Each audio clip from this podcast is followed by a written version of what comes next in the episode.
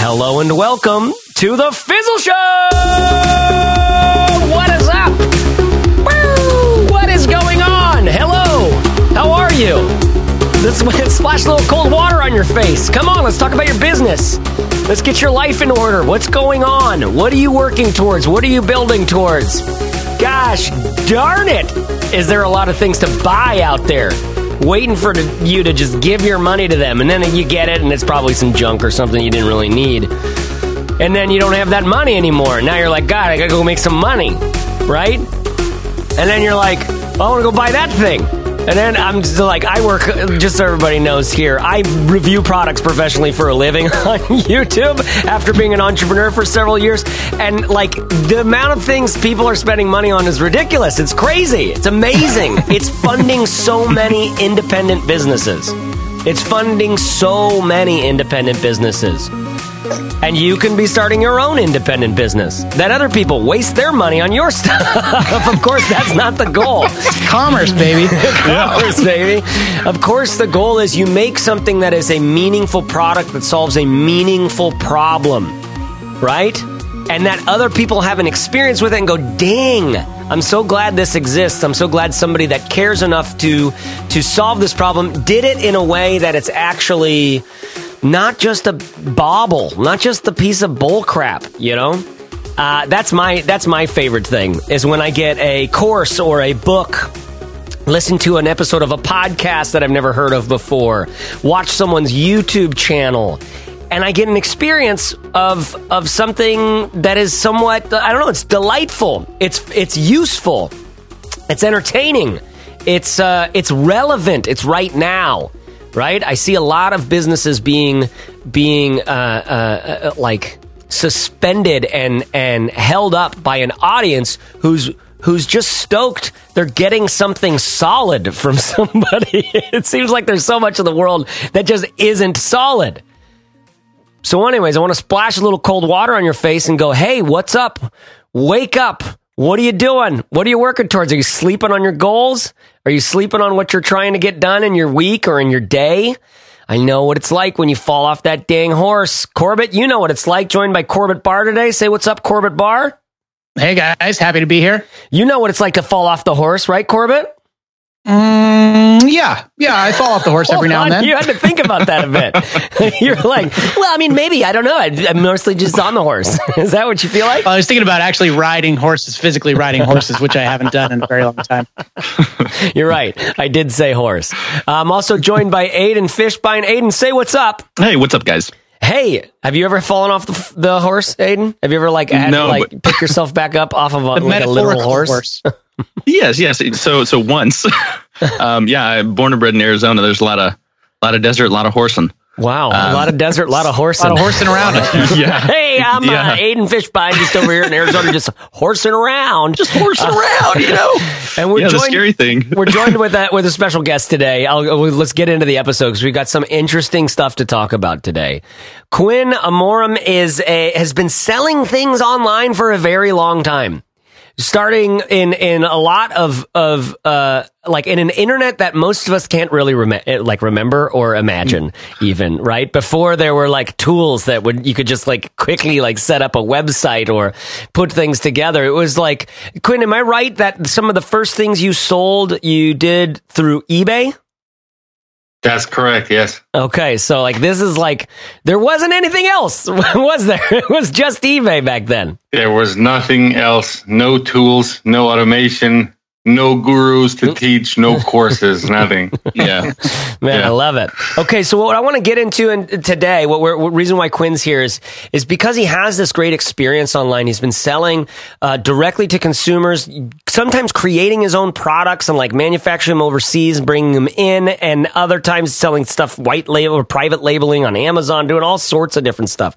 So I'm curious to hear about Quin's business models that he's used in the past. I'm curious to hear Quin about how you got started started and and and the difference between uh like you know what you were doing then and then what you learned and what you're doing now and that kind of stuff.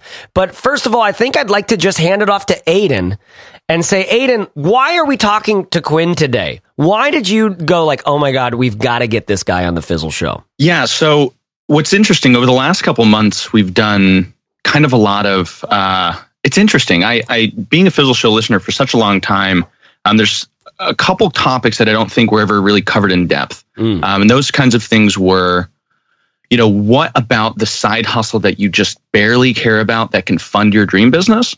And what about um, what about these residual incomes that everybody seems to be making like lots and lots and lots of money from you know mm-hmm. um, and is there a way to use and just you know learn a little bit more so you can vet for yourself if these things are the be all end alls if these things are something you really really really enjoy and you want to actually build your business around because you love the model and it makes sense to you or is this a really incredible way to supplement um, your foundation and extend your runway Mm. Um, so, I mean, selling online is is the tool that we all need, um, but there are some very very specific examples.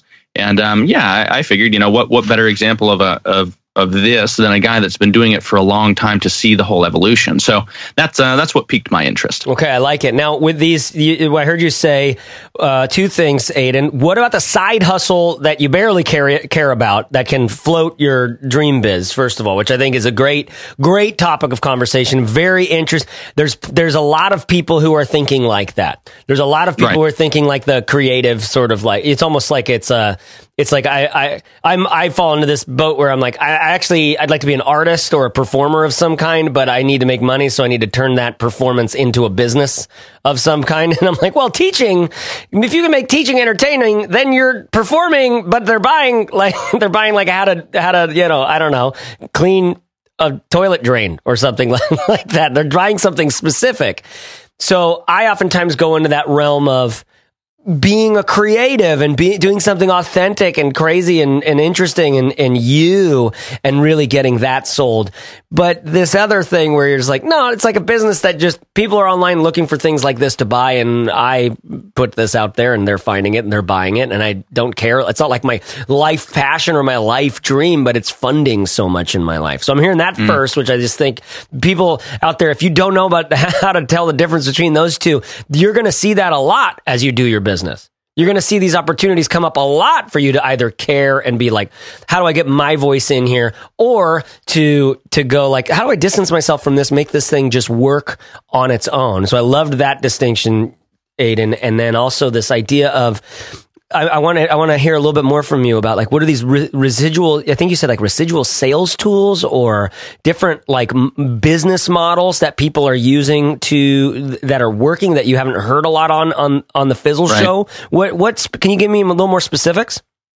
Well, I think that's what, what Quin's here to do is he's he's got a very very specific model, um, and and actually two, um, right? Quin, you've got um, kind of a consulting or an agency arm service related for people who are selling on Amazon that want to boost their sales, um, as well as uh, you do a lot of it yourself. So I'm really excited to hear about both of those things as they pertain to, uh, yeah, ideas for our audience. Okay, so we're so is that correct, Quin? You've got an agency arm that helps people like sell more of their products on Amazon, as well as you your own c- company where you're you're making products that you're selling on Amazon and things like that.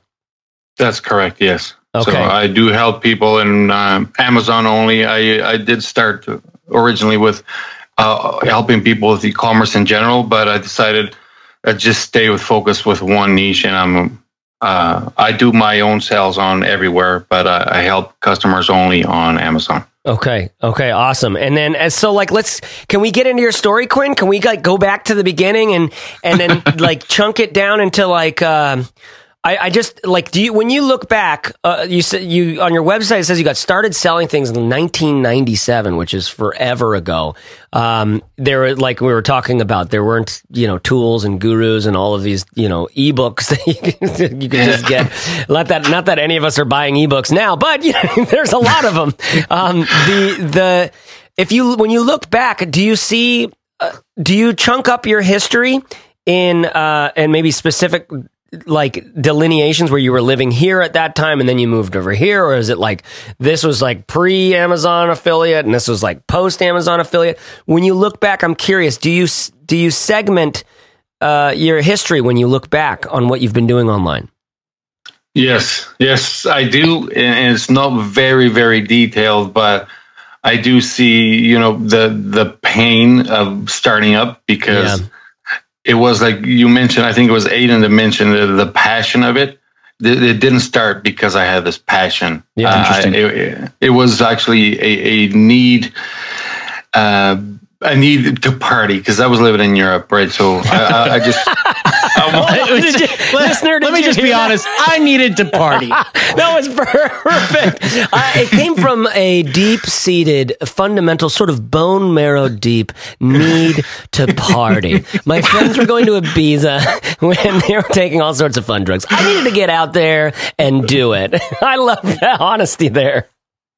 Yeah, no, it's absolutely true. So we uh, we we partied every single day of the week and weekend. Wow. And yeah, and nine to five, of course, uh, living in Europe at the time in Portugal, wasn't able to keep up with it. Mm, mm. Uh, so I decided, you know, what can I do to supplement this? And that's kind of how I started. So, just from a from a uh, logistics standpoint, um, were you you were interested in supplementing so that you had more time to party or more money to party? Oh, or what was the what was the the need behind it? Yeah. Because oh, other, other, people can probably relate even if they're not looking to party but just yeah. needing more money or time or or whatever flexibility? Yeah yeah i, I had the time uh Corbett uh, just uh, it was the money i wanted to increase yeah mm. yeah okay okay mm. cool so like you couldn't keep up your friends were flying to interesting places and and living the high life and and you wanted to keep up with that mm. Yeah, there, there was not much flying uh, happening. We would drive everywhere because Europe is small. So, sure. like, 12 hour ride, we could go to Paris. Like, hour and a half, we would be in Spain. Wow. You know, so it was basically a lot of driving and partying and yeah. I love it. So you and you needed like this is like the, who out there doesn't resonate with this sense of like i need to make more money. This job that i'm doing isn't cutting it. Like how do i supplement it? So were you just like looking for things to start doing on the side? Is that where this came from? No i actually wasn't looking. It happened. Okay. so i yeah i was uh, taking a break from work at nine to five. I would go outside to smoke. I smoked at the time. Mm-hmm and I walked past this display on a, a store window and had these handmade wooden statues. They're like carved, they're called blackwood statues, and mm. they're made, I think, in Morocco or something like that. And I, I was like, this is so cool. They were really cool statues. Mm. But I mean, they were expensive for for me because like i said all my money was directed to to that partying thing. Mm-hmm. so but i mean i thought they are worth a lot more than they're uh, they're at right now. So i know for sure there's people out there that have a ton of money that don't know these these statues exist. And like if i if the only there was a way that i could get them to see this mm. like this could be a lot of money right and mm. yeah because they're and, also probably i'm sorry i didn't mean to interrupt but they're they're yeah. probably not like you walking past the store they're on the other side of the world right Exactly. Yeah. And even the store is hidden. Like I saw it because I would I worked at Chrysler uh, nearby, so this was like kind of like walk outside, and I would see it, but nobody else would. It was mm. like a yeah, another very populated area. Mm. And they, so the, luckily it was, um, you know, when eBay started, I think like two years before, it wasn't called eBay. It was like web auction or auction web, something oh, like that. Had, yeah. yeah. So they started growing and became, they started doing like millions of sales really quick. And within the first couple years, they had like half a billion in sales. And mm-hmm. in 1997, they changed the name to eBay and it was in the news. Mm. Uh-huh. So, and when it was on the news, it's like this, uh, this website. And at the time, I didn't even know many websites except like the ones that we would dial up at night. and the only reason we had internet at the time, right? yeah. Okay. All right. And uh, I heard of this auction. It was auction only, and uh, yeah, they just changed the name to eBay, and they was doing I don't know like five hundred million or whatever back back in the day. That was a ton of money, still is. And so when I got um, when I got a chance, because you couldn't just jump on a computer every time, hmm. because it was also the same line was used for the phone. Sure, yeah, yeah. Right. So whenever the parents were uh, allow or whatever, I, w- I would just jump on it and go check out what that eBay was. Yeah. And uh, I had to so use. This, and that's where you put like. Did you eventually put up those statues on eBay? Yeah, I only had the picture of the statues, right? Because I couldn't, I couldn't buy the statues up front. So, oh, this is yeah, this is where the selling the picture thing comes in, right? Exactly. So I invented a name which today is called like drop shipping, right? Everybody knows drop shipping. Yeah. But at the time, because like there was no YouTube or nothing, and it was just me and a camera. It wasn't on. It wasn't even a smartphone. It was just like a, an actual camera, and I would take pictures at the store go to eBay.com, which was in the US, and I think it was the only one available at the time. And I would upload them to eBay and I would call it selling the picture because that's the only thing I owned was the picture. I would right. sell those pictures. And then and, you, yeah, turn around, buy, uh, exactly. sell the picture, buy the product, then ship the product. Yes, that's yeah. exactly how it went. Or it's a great example of getting a business off the ground without investing any money. Yeah low risk. there was there was no investment. There was uh, literally no risk either, except a couple um, shipping charges because I would have to go to the post office, and because every statue was different, one was heavier, one was bigger.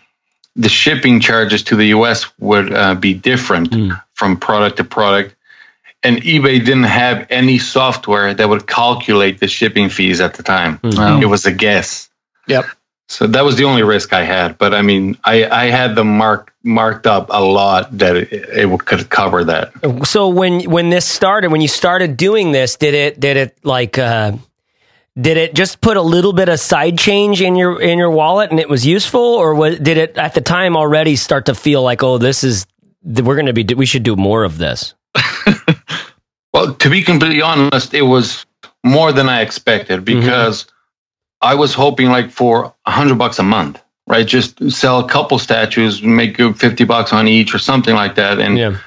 make an extra hundred bucks, which at the time, uh, this, there wasn't even euro back, back then, but it would be equivalent, you know, a uh, hundred bucks would be equivalent to like 80 euros or something like mm-hmm. that. Although it was different currency, but a monthly salary at the time could be 400 or 500, right? Mm-hmm. Right. So mm-hmm. that extra 100 buck would be like awesome. That's like yeah. 25% of your income. Yeah. Mm-hmm. Yeah. So it ended up that uh, the sales were actually more than I expected. So I, I could make in this now it kind of sounds like sounds like a joke, but I could make an extra two hundred bucks a month. Mm-hmm. But at the time, I'm like, wow, that's just doubled my income, right? Yeah.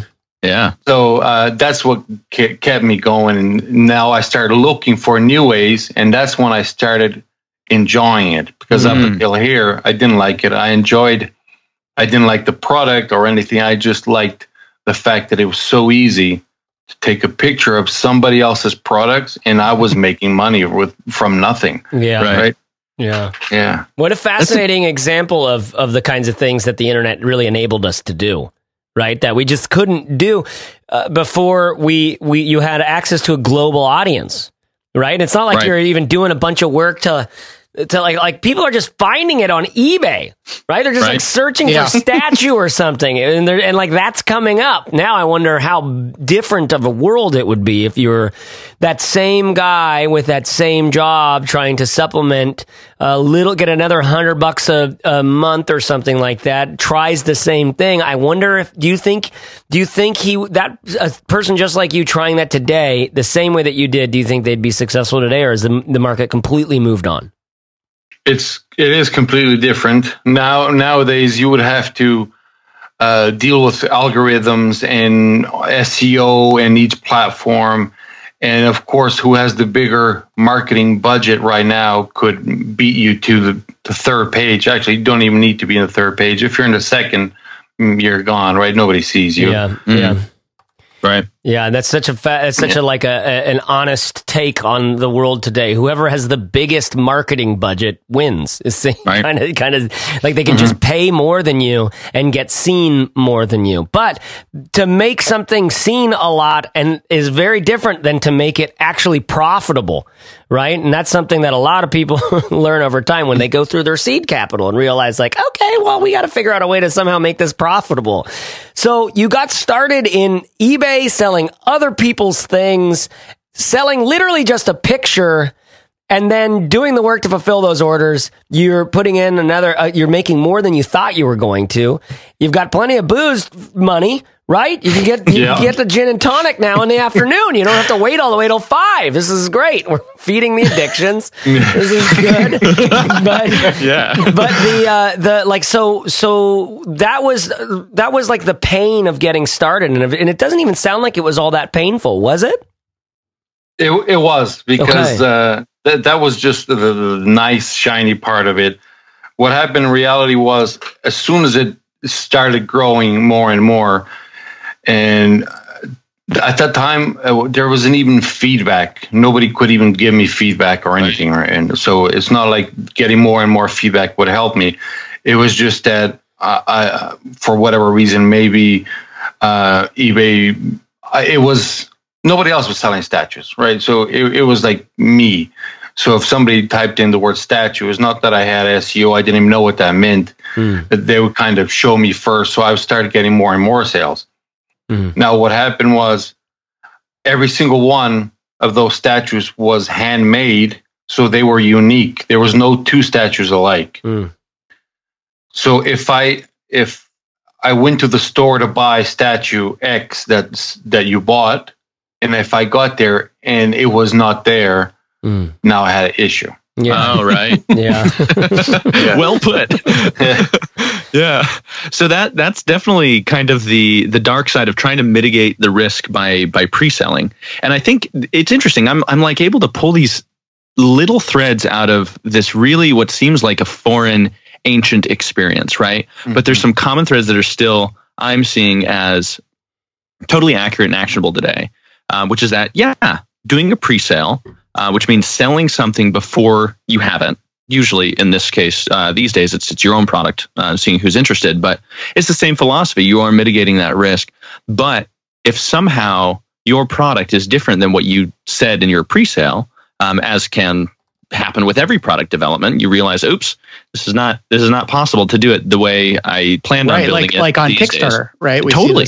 Yeah. Mm-hmm. Exactly. And back what you're talking about is is literally you're selling the picture and it's still in a store that you do not own and it could possibly sell to somebody else physically. Um, from walking around, it's uh it's an interesting trade off. You know, you're mitigating some risk, but you're assuming some other risk. Um, and it sounds like yeah, that that pain point um, turned into uh, the problem of bespoke products, right? Handmade stuff. Um, there was there was a little bit of a problem. I remember reading a little bit about would you say this was the turning point from that to the beginning of private labeling? Uh, yes, kind of. There was still a stage in between oh, because okay. I, I knew, okay, this is not scalable. If I only have one to sell, I can only sell one. Mm. So I was starting to look at um, ways to find um, things done in bulk, right? So I could scale and have a hundred of something to sell instead of just one. And meanwhile, uh, this um, smartphone started coming out, and Nokia was the biggest player ever, right? yeah. For, for, for, many years, Nokia was huge, uh, at least in Europe. And I figured uh, I would jump into the cell phone cases. And at this time, again, this was ahead of any competition or anything. But I started buying cell phone cases in bulk and now all the same. And I started selling them. And I did for, for many years sell these cell phone cases uh, in in many countries because meanwhile then eBay was not just in the states they opened in Spain and the UK and in Portugal they didn't have one. I don't know if they still if they do now, but uh, they never did at the time. But what I didn't know was I didn't know anything about patents, trademarks, and infringement and all of that. And all these cases I was no, getting, no. hundreds of them. Um, uh, at one point, well, they were just um, no name, no nothing, just whatever. I didn't know about private label. But then it got to a point when I wanted to start selling brand names, and I got a shipment of Ed Hardy phone cases. Mm. So at the time, Ed Hardy, this is close to uh, early 2000s and stuff. Ed Hardy was huge. And um, for people who don't know, Ed Hardy was like a brand that uh, that had like yeah, it almost had like old tattoo looking graphics on it and stuff like that. Am I right? Right, right.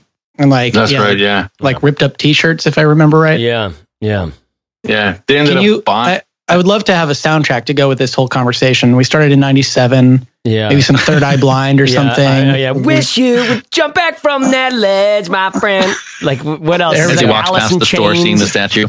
Yeah, exactly. right. Okay, so you were learning about private lay or learning about these these infringements and copyrights. Were people were people reaching out and sending you some legal notice? Yeah, some cease and desist stuff from uh, Ed Hardy legal team, and I didn't even know. Uh, to be completely honest, I didn't know there was anything wrong uh, selling fake items because that's what they were. Right, I, I was getting them from China and it wasn't from Ed Hardy. It was just maybe the same manufacturer where they got them made, where they were selling them to me. And so here's one I thought, okay, I need to make like the the Quin um, cell phone cases, which uh, I never end up making uh, cell phone cases with my name or anything. but this is where I start jumping into uh, getting things without without any name right? Just um, blank, uh, no no con- no branding or whatsoever, so I could get the just so I could get the scale. And w- with that, into by accident, I start jumping into private labeling, just creating my own logo, putting on it, and this was all it was. Kind of at first was just put a logo on any product that that I liked. It was right. I didn't look at demand or anything. Like I said, there was nobody to teach me anything. It was mm-hmm. just me and then right going with the flow. So today I don't do that. Today I look at demand first. I don't care what the product is.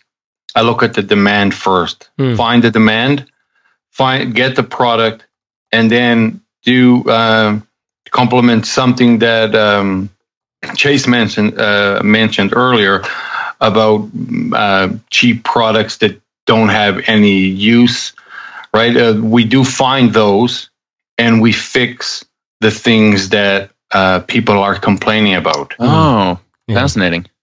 Yeah, so I uh, there's software that can download all the reviews from a product on Amazon. Let's say a competitor, they have 5,000 reviews. I can download all of those, find the common keywords in all the one star, two star, three star reviews, right, to see what was wrong with the product, fix that, and now I have the product that doesn't have that defect that all the other ones did. Yeah. Right. And and now I, I, I launch it to Amazon, uh, and hopefully it's a product that is solving somebody's problem. Yeah. Yeah, that's that's fascinating. So that's something you're doing now. So going back into into like so I'm, I'm hearing you start with like the the statues. What I love about this story is that it's just so fly by the seat of your pants. It's so wild wild west. It's like what the web was really like. It, it it's it, it it's the early days of the web was really like this, and e-commerce was just starting to like figure itself out. Um, and as people were congregating online and looking for things and deciding instead of like going around town to, from store to store to store to store to look for some, you know, nice thing to put in my house, why don't I get something that's you know authentic, hand shucked statue and you're just looking on eBay and you find one, and in little they know it's like just a picture that you took from a store nearby. You're fulfilling those orders. You learn that, you learn lesson learn from there, and then you go on to like let's get stuff in bulk. Which the lesson in there was like, oh, you can get stuff in bulk that is like, uh, you know, that can get you in a lot of legal hot water. Um, and so you had to find your way sort of above board. Then is is the last one that you talked about the idea of of can you just tell me really quick actually what is private labeling? What what is this idea? So private labeling is uh, basically getting your own label into an existing product. So you do not design the product for most cases. You didn't invent it or anything like that. It's a let's say you see that the fidget spinners, uh, fidget spinners, fidget yeah. spinners co- come out, and now they're uh, they're the next coolest thing. Of course, that's gone.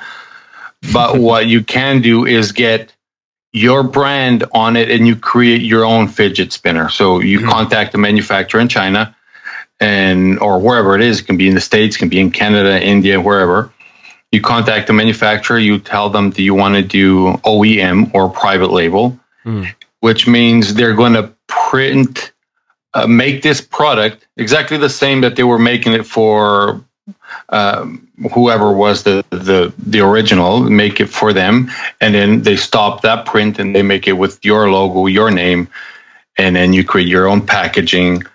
So right. it's basically putting your brand on a product that already exists. Right, right. Okay, got it, got it. This makes sense. Now, um, I want to, I want to like from from. Well, hold on. Let's pause right there because I want to hear what happens next because when I'm connecting the dots to where you are now, it's like this industry of uh, of private label products as well as helping others who have either their own private label products or some other kind of product that they're they're repping on Amazon. They're trying to get more sales of, and you have all of these tips and tricks and skills around increasing sales and stuff like that. So I want to start making the transition there. But first, this episode is brought to us by a lovely sponsor, Corbett Barr, who is bringing us the Fizzle Show today. Discover.bot is an online community for bot creators built by Amazon Registry Services. And if you're a newcomer in this space, Discover.bot will teach you everything there is to know about bots. Their beginner's guide to bots will teach you how bots were invented, the basics of how bots work, what bots can do, and where bots are developed and published. They also regularly publish how to guides and the latest bot building resources on topics like how to design a bot personality, how to set up payments through your bot, and how to stop shopping cart abandonment. You can learn more and get the beginner's guide to bots at discover.bot slash fizzle. That's discover.bot slash fizzle. And thanks to Amazon Registry Services and Discover.bot for supporting the Fizzle Show and independent entrepreneurship. Oh, booyah. Booyah. Kasha. All right. So, Quin, where are we going now? We're getting some hot water from Ed Hardy's legal team. We're like learning about maybe doing like like just all the ways that that uh, not being prepared can kind of get us uh, i don't know can cost us a lot of effort down the line. It's funny it's like the same thing happened with the statues didn't it? Because you're you, you mm-hmm. you're selling these one-off things you'd take a picture you'd sell it you go back to the store and that specific one is gone and now you've got to like all of these you've got to like go make it right with the customer right with the person who bought it and then the same thing, similar, similar kind of like, oh, I was selling this one thing, and then I learned like, oh, there's this complicated thing with the legal department. It sounds like you like were totally self-taught, totally no lessons, and you figure out your own way through things. Is that how you do your life, Quin? Well, it's not anymore, but it was up until a few years ago. It was just me trying to discover everything by myself. Yeah. I love Actually, that. I think that's that's really inspiring. It's cool because I mean, you get the you get the lesson. Yeah, you get the smack on the back of the head or or the back of the hand, or you get like the ooh, ouch, a little, uh, and then but then you correct. Yeah, and you find your path. It's yeah, pain. Yeah. It's always always the way it works, you know. And and I think I'm really excited that it's the same learning process that we preach that I've gone through myself, which is just like so many people don't have the awareness when they have those little lessons and they continue their same behavior and have to have that same circumstance hit four, five, six times before they change, right? Um, so it sounds like you know one slap on the wrist uh, was what it took, right? Mm.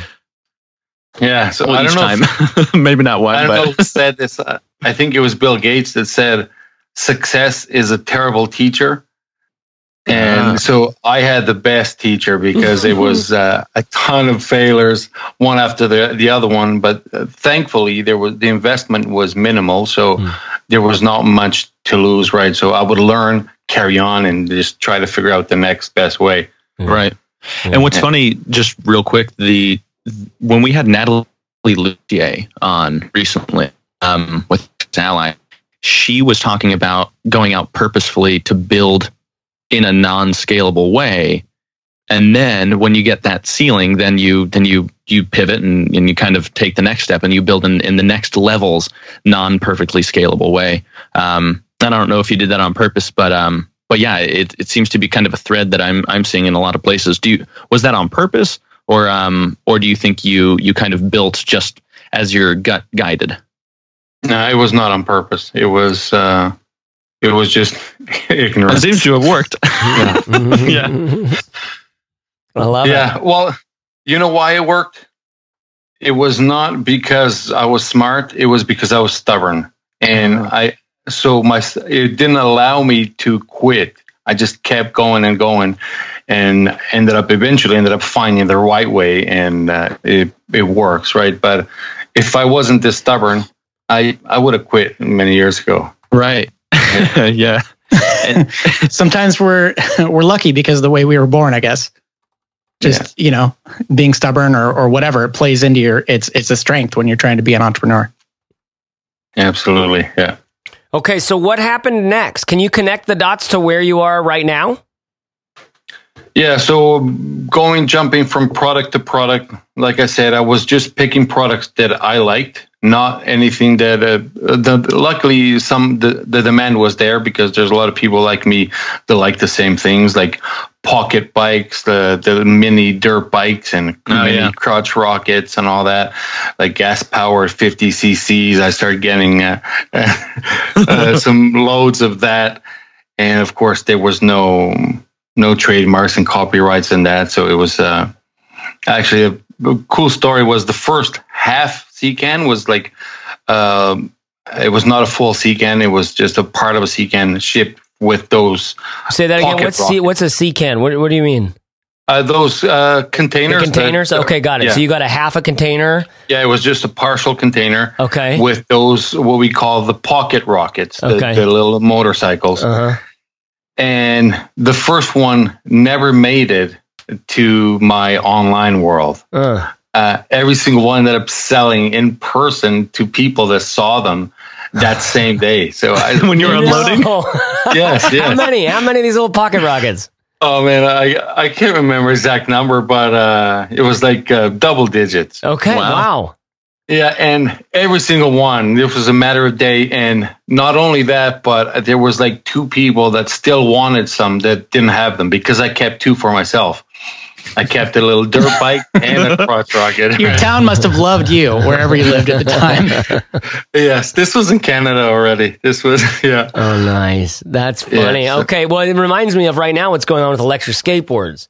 I mean, mm. I mean that's like the product of right now. That's like the pocket rocket in that like people are really finding them useful, and then there's a bunch of brands that are just exploding, and most of them are just white, like you know, white labeling, private labeling stuff yep. from there. You know, it's a, it's and and you can tell you can really get a and you can get like you get a good di- deal on a skateboard that's like pretty good if you if you like do enough research online to find the reviewers who are going like, all right, here's the deal. I got all these skateboards. Here's the thing to know. I think this is the best discount or, or best deal right now.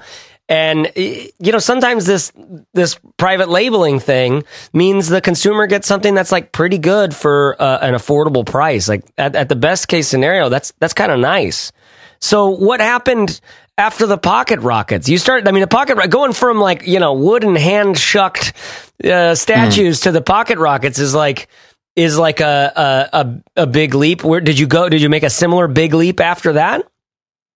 I ended up making another big leap, which was uh, a very dangerous move too, which mm. uh, I know now. Was, I jumped into the food category. Mm. Mm. Yeah, so jumping into food category, which is a very uh, a very good place to be if you're selling on Amazon, for example. It's called the uh, grow food and grocery category. Mm-hmm.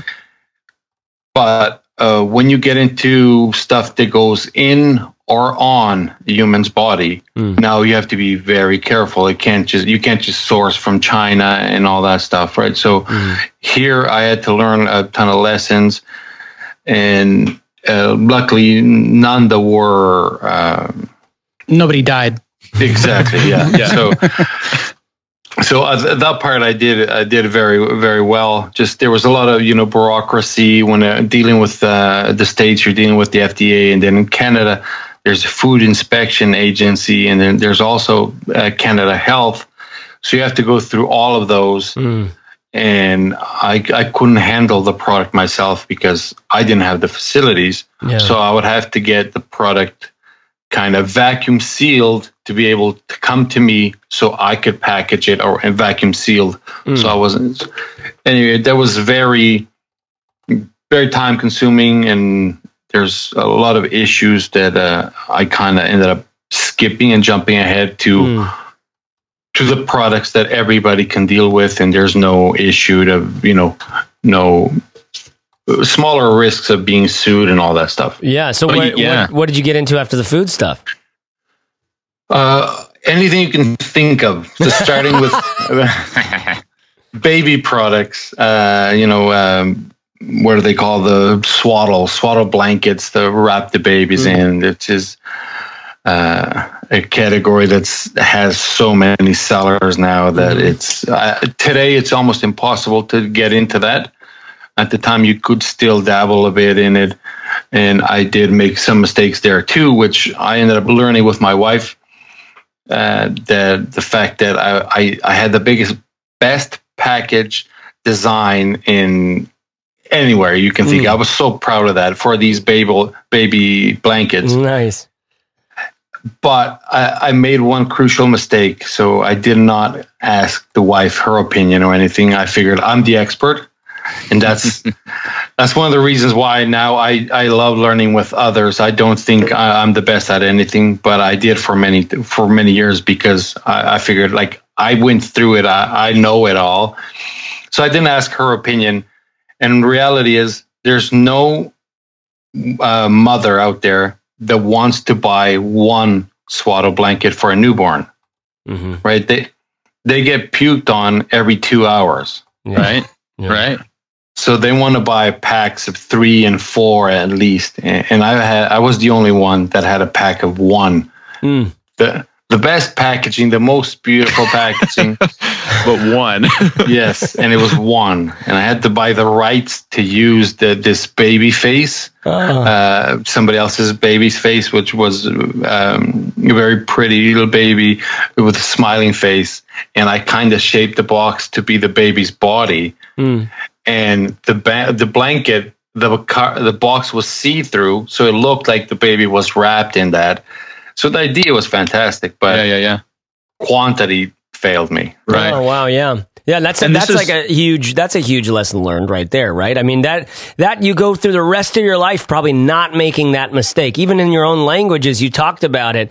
You know, the difference between before you knew everything and you didn't even ask your wife what she thought of the packaging and weren't even in conversations where that that that realization could have potentially come up that women mm-hmm. are buying these in packs of 3 and 5 not in not in one and that mm-hmm. just living through that gave you the sort of PhD in that particular thing. You won't make that same mistake again. I bet you haven't in many ways. Would you agree? I agree. So that one was uh, never made again. Uh, there, I start bundling. I do bundles now. I do. Uh, I consult with with the wife, with uh, partners, with uh, masterminds that we all are part of, and you know, Facebook groups and all that. Although most Amazon sellers don't like telling people what their products are, right? Right. They kind of keep that close to the vest, right? Exactly. If they find out, okay, Quin is a successful seller, that means he has done all the research about the products that he's selling. So if I tell somebody what my product is or the brand, all these uh, millions of sellers that exist now have an opportunity to jump on research that it was already done. Right. And, and they find the winning product just It's with, sort of like uh, people with SEO or with um, uh, niche sites as well. Mm. So, Quin, I, I'm curious because um, I'd love to know if someone finds a hit product and they're selling it on Amazon or other platforms, what's the longevity of of one of those products? Because it sounds like there's this constant effort of going from from one thing to the next, and I'm guessing that's exciting in some ways because you might stumble on something that becomes a massive hit.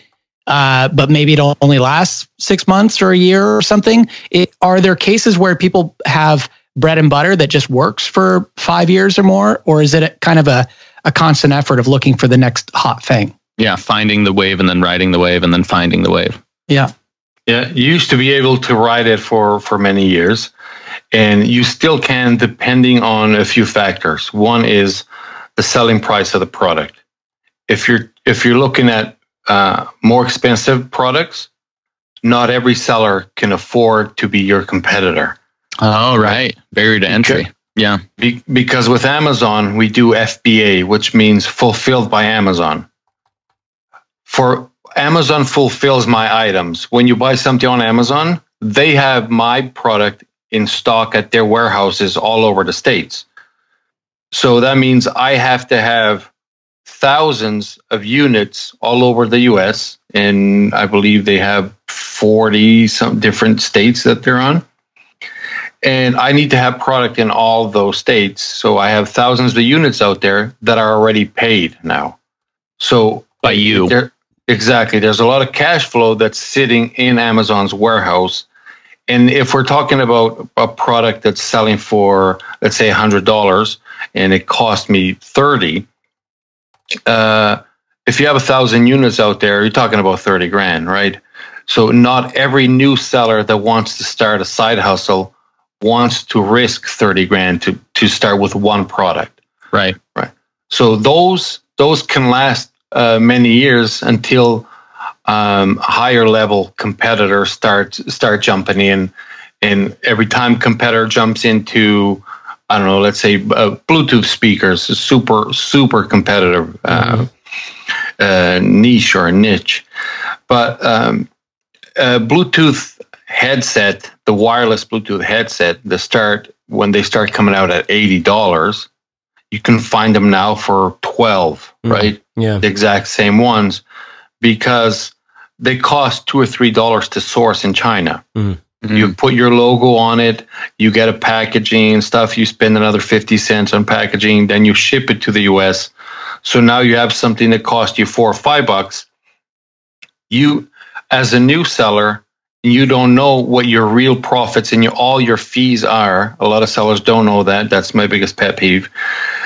They now can start selling this product at $15 or $19.99 and they think they're making a insane amount of money when in reality they're kind of uh, destroying all the markup that's out there for um, for other sellers right so mm-hmm yeah. It's a really good thing as a buyer. You want that because now you can buy instead of spending eighty dollars, you get the exact same set for for twelve or even nine ninety seven, right? But that happens, so it's a race to the bottom. Yeah. So this race and, to the bottom thing is like. It like you mentioned it coming in waves. It just makes me think of what has it. What uh, do you ever get to really relax in this kind of business? Yes and no, depending mm-hmm. on the product, depending on the category, right? And how how set up organically you are, right? If you're on the first page for a certain product, like we, t- we mentioned at the beginning of the show, uh, whoever has the biggest marketing budget can stay there. Mm-hmm. So what happens is, if you have the biggest marketing budget, you can kind of buy yourself to the first page, and now the first page awards you all these organic sales on top of the ones that you're buying. So the algorithm gives you the preference to stay on the first page. So it's a vicious circle. Yeah. So when I get to the first page, I get to stay there because I'm getting more sales than anybody else. Mm-hmm. And if you're getting more sales, Amazon keeps you on the first page because you're more relevant. Yeah. And plus, they make 15% of the gross yeah. sales that I make. So it's in their interest to keep me there. Mm-hmm. So sure. Uh, I'm curious um, if there is like an ultimate target goal in this in this ecosystem, uh, like in niche sites. People realized that just having a bunch of sort of faceless niche sites that were doing affiliate marketing um, wasn't super sustainable. So they would eventually start talking about becoming an authority site. So, for example, uh, NerdWallet is an example of a niche site done really well because they've become an authority on what credit cards you should get, and so it's it's a brand. On Amazon, I see sometimes there are places uh, or there are brands now that seem like they started out maybe just sourcing stuff from China, but it looks like maybe they're designing their own things now, Who and they're trying specifically, to specifically, Corbett. Like like one would be TaoTronics. I don't okay. know if you're familiar with them. Mm, they make oh, LED yeah. lights and, and things like that. Um, and there, there like are other Anker, examples. like A N K E R, and yes, yes, ne- yes. Uh, Nex. Uh, I don't know. We used to we got a, we got a lot of these stands and and I right. just have, I've noticed that some of these companies you start seeing them again and again. It's almost like you're getting a brand recognition, but you know it's just cheap China too.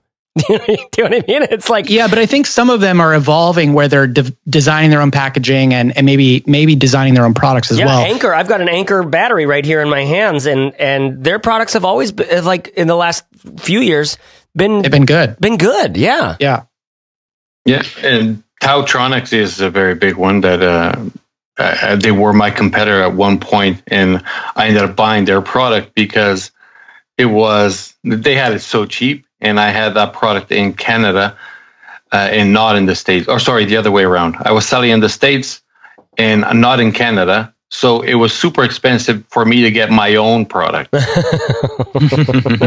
I would have to pay Amazon to ship it to Canada and all that oh, stuff. Oh man, this so, world sounds like it's just so much to learn. Like one step, like it sounds like it's like so exciting to be like, I can just sell stuff online. This is amazing. I'm going to get stuff for, I'm going to find something that's useful and meaningful. I'm going to get it for cheap, sourced in China. I'm going to bring it out here. I'm going to mark it up. I'm going to partner with someone like Amazon so that I have the, you know, audience and distribution sort of built in. I'm going to have some marketing budget so that I can afford to keep this thing as close to the front page as possible. I'm going to, you know, hustle a bit to get reviews and to do whatever I need to do on there. but the truth is, there's just like one thing after the other to learn, is what it feels like. Like it's like, well, my product's only in Canada and I can't get it in the U.S. or vice versa, or uh, we had a problem with this shipment, or X, Y, and Z. Have you been? Do you see yourself, Quin, eh, over the past you know decade or two, kind of you know just in that mode where you're putting out fires as you're starting up the next thing, you're kind of making sure that fire's out. Is it is it a lot of like of kind of tending to the things that need to be tended to?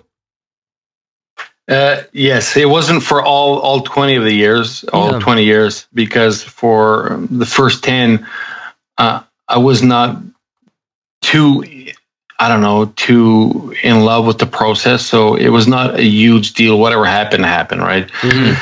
And uh, uh, it, of course, everything changed now, and I do put out a lot of fires, but I try now to do be super organized. So I do just in time learning, where right. I I don't just go learn uh, email marketing just in case, right? If I need it, then I go learn it. Then I'm not going to learn something that I may only use two years from now or yeah. so.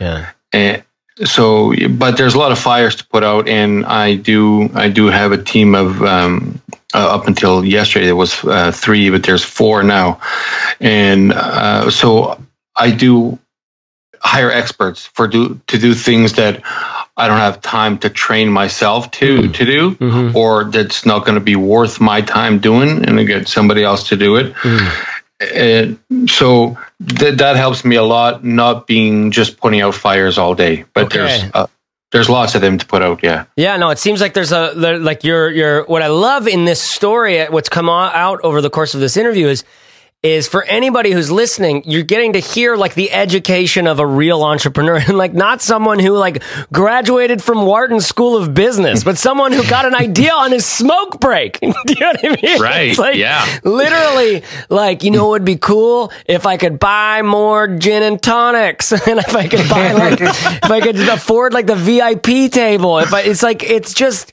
basic, regular social yeah. thinking and then, uh, and, and some creative stuff on the side to actually make it work. And next thing you know, you're selling pocket rockets right off the boat. it's amazing. Yeah. But I love this perspective and the way your edges have been sort of worn off of you over time and how and you really it really all catalyzed in that word I like to stay organized you said it's almost like in the beginning, you were just going from thing to thing to thing, and it, it, it required, oh no, that thing that we just sold is now no longer at the store. All of a sudden, you know, you like, you talk about just in time learning, like you're just in time to write this person a customer support email. You know, it's like you're just kind of going from thing to thing to thing.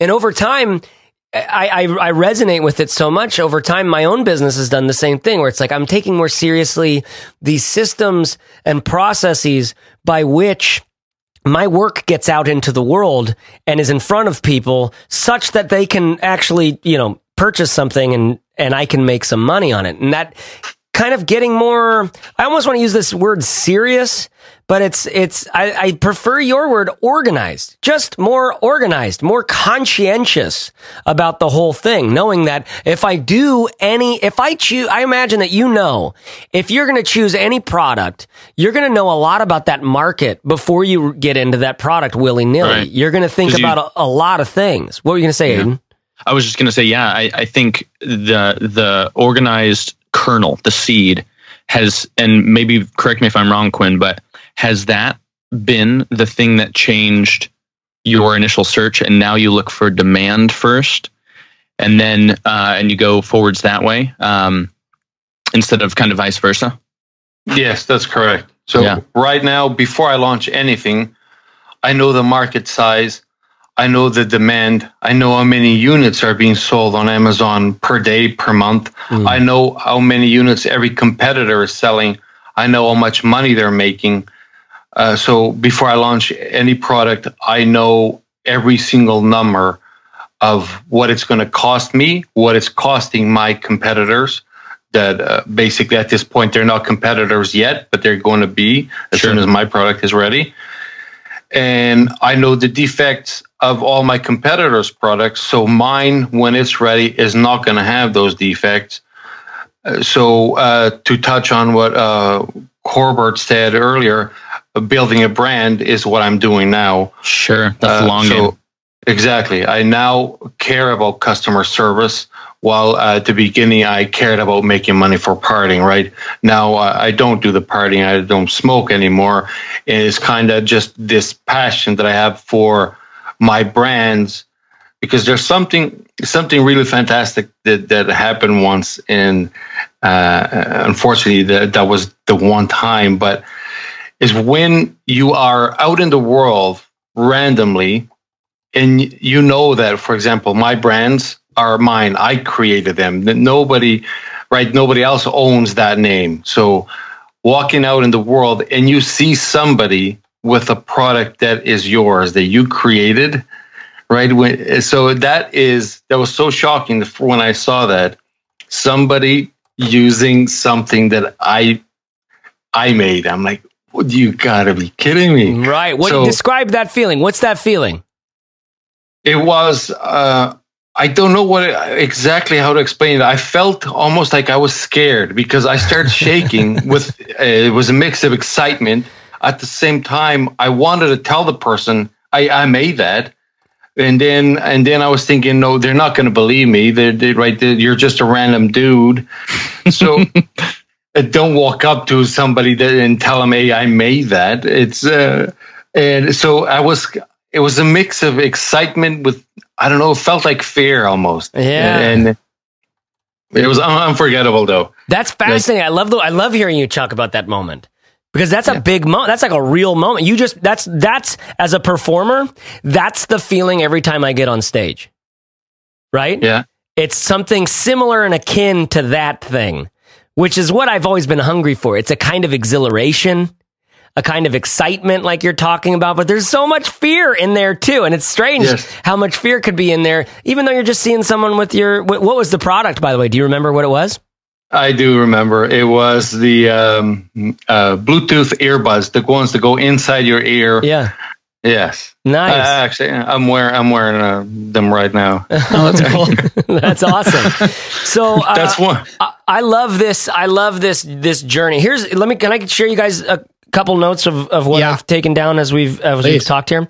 Okay. Um, I loved this part. It worked not because I was smart, but because I was stubborn. I love yeah. that. Um, this simple lesson of just uh, asking for your wife for feedback, right? Or customer conversations, getting yep. out of your own head and into what the per- who the actual person who's going to be buying it like what they think of the thing. Just a big lesson there. This idea of there being waves that you kind of surf in products like this, where there's, you know, like we were talking about the, the electric skateboards and he was talking about the Bluetooth headphones and there's things that have come and gone that are no longer selling that some people like made their whole thing. They if those if those sellers are still in business which many are they, it's because they got into other products. They rode other waves. They're catching other waves currently. Um, i love hearing you talk quin about how you always know the market before you jump in you always like you're, you're doing yeah. this research. You're knowing about the keywords. You're knowing about this little trick that you talked about. Where like I have this trick on Amazon where I'll go look at any product that I'm interested in. I always go look at the three star reviews. I find them to be the most enlightening, and I and I, I like that's just a little trick. Everybody can take that home and go do that themselves. Just go look straight at the three star reviews. But you were talking about a software application that actually downloads all the reviews and then compares and contrasts the language between things, finds the most common keywords in the lower star reviews so that you can identify quickly without ever talking to anyone what the thing is to fix on this product if you're going to get into that market, right? That is just fascinating. And then finally, this point about the this this honest to God enthusiasm you have around building your own brand. Because as we've been talking, I have to admit that there's a there's a like I wonder are these sellers on Amazon going to kill these products off? Because they're just every it's just like fly by the seat of your pants and it's just like cheaper is better and race to the bottom. Or are we going to slowly over time uh, learn like teach these manufacturers what we want from their products and they're going to get better like we were talking about those Chinese brands like Anker and the lighting brand that you guys talked about right it's it it's interesting to watch these these brands actually develop over time and the thing that's interesting and fascinating about a brand is that it can outlast you mm. right it can even outlast a product right? So now we're working with an identity that a consumer can be in a relationship with that actually goes further than the relationship with the product. It's a fascinating place to be because there's a potential longevity in it, but your brand, well, that's a different conversation. It has to stand for things. It has to be uh, something that for some reason people are getting interested in. And I love that conversation. By the way, for more tips and tricks on business stuff, you guys got to get into Fizzle's roadmap. All right. It's free for five weeks. Fizzle.co slash try five to get into the roadmap where we're going to, you're going to learn things like Aiden mentioned, the customer conversations course will change your life. Defining your audience course. This is all, there's a bunch of stuff about looking into the market, uh, and finding out who's really there and what are they really looking for and where is the opportunity for you. That's like course number one or two on right. in the roadmap or something like that. You're going to find so many courses that are applicable to the things that we've been talking here. And that's at fizzle.co slash try five. You get five weeks for free. And then, you know, our hope obviously is that you stick around because why? Because you're literally on your own making your business. like you're just by yourself pissing in the wind, hoping not to get your pants too wet. Do you know what I'm saying? Like let me let I was gonna say here, let me hold that for you. I don't know. Point yourself this way, young man. Change direction. That's um, that's what we stand for. Corbett, anything anything to, to say in, in closing here? No, this was this was great. Uh, I guess the only the only other little tidbit I took out of this was um, how a lot of times when we're talking to freelancers or maybe even course creators and other things, we we talk about this. Uh, there's a race to the bottom that happens in most industries, right? And how, or even wedding photographers, you know, people compete on price And that means that you are uh, serving the customers for whom price is the thing that matters most, which is a frustrating experience. And most freelancers, most wedding photographers, um, they end up learning eventually that it's a lot more enjoyable to move up the ladder a ways and serve customers that care about quality. Mm. And it sounds like the same thing is at work here, even uh, when selling on Amazon. And of course, you can do both with different products, but if you're thinking about getting into Amazon uh, or thinking about getting into selling products that you're having other people make, I would just encourage you to um, try to grow more sophisticated over time, like you heard in Quin's story, so that you can get to that point where you're thinking about brands and you're thinking about packaging and you're thinking about having things designed yourself that can solve a problem in a way that the cheap crap out there can't. Right. Yeah. Yeah. Aiden, any closing words here? No. Right at that. Um, you've got a, you've got a dovetail for us. That, is that is that correct? I do. Okay, I do. I do a dovetail. Um, the process that Corbett just talked about uh, for for a freelancer for uh, for for any kind of kind of service provider or or product maker in that low quality, low price point, high competition. Um, kind of demanding client base also is what what happens at that level. But but the evolution that you talked about in the product life cycle, Corbett, and how to kind of go higher up in quality. Um, the dovetail comes in where I believe that that's a really, really incredible way to begin to care more and more. Um, that the passion actually comes from um, from doing that. And you heard Quin say it himself. You know, it was it was when he had uh, he had evolved and taken great care to build the brand and had pride in his brand, and then had that revelation that holy moly, if I will, um, that's my baby. Like I care about that. That made me excited. It was terrifying. Uh, but that was because there was a lot of passion behind it um, or care, you know. And I think, I think one of my the last big takeaway that I had that I'll add is that um, a lot of folks think following your passion and building your dream business uh, is a result of being really, really clear and figuring it out before you start.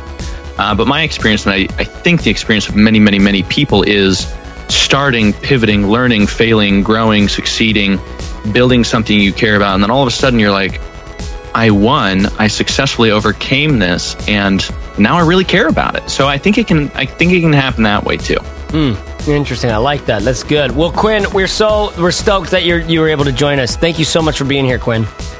No, thank you for having me. This is fantastic. Oh, I love it. Okay, dear listener, you can find all the show notes for this episode at fizzleshow.co slash 316. Okay? 316. I've loved being in your ear holes. Oh my goodness, your ear holes are lovely. Don't you think so, Corbett? Doesn't this person uh, have I nice could just put a Bluetooth earbud right in there. 997. Thank you for listening. Thanks for hanging out. Thanks for being someone who cares about the quality of your product, the quality of your uh, existential situation as well, the quality of your life and the sustainability of it over time. We are wishing you deep, deep satisfaction as you dig into the marrow of life and find out who the heck you are and uh, what you're doing here on this planet. We salute you. Find care, take care, serve hard, and dig in. Thanks for listening, and we'll talk to you next week on The Fizzle Show. Bye bye.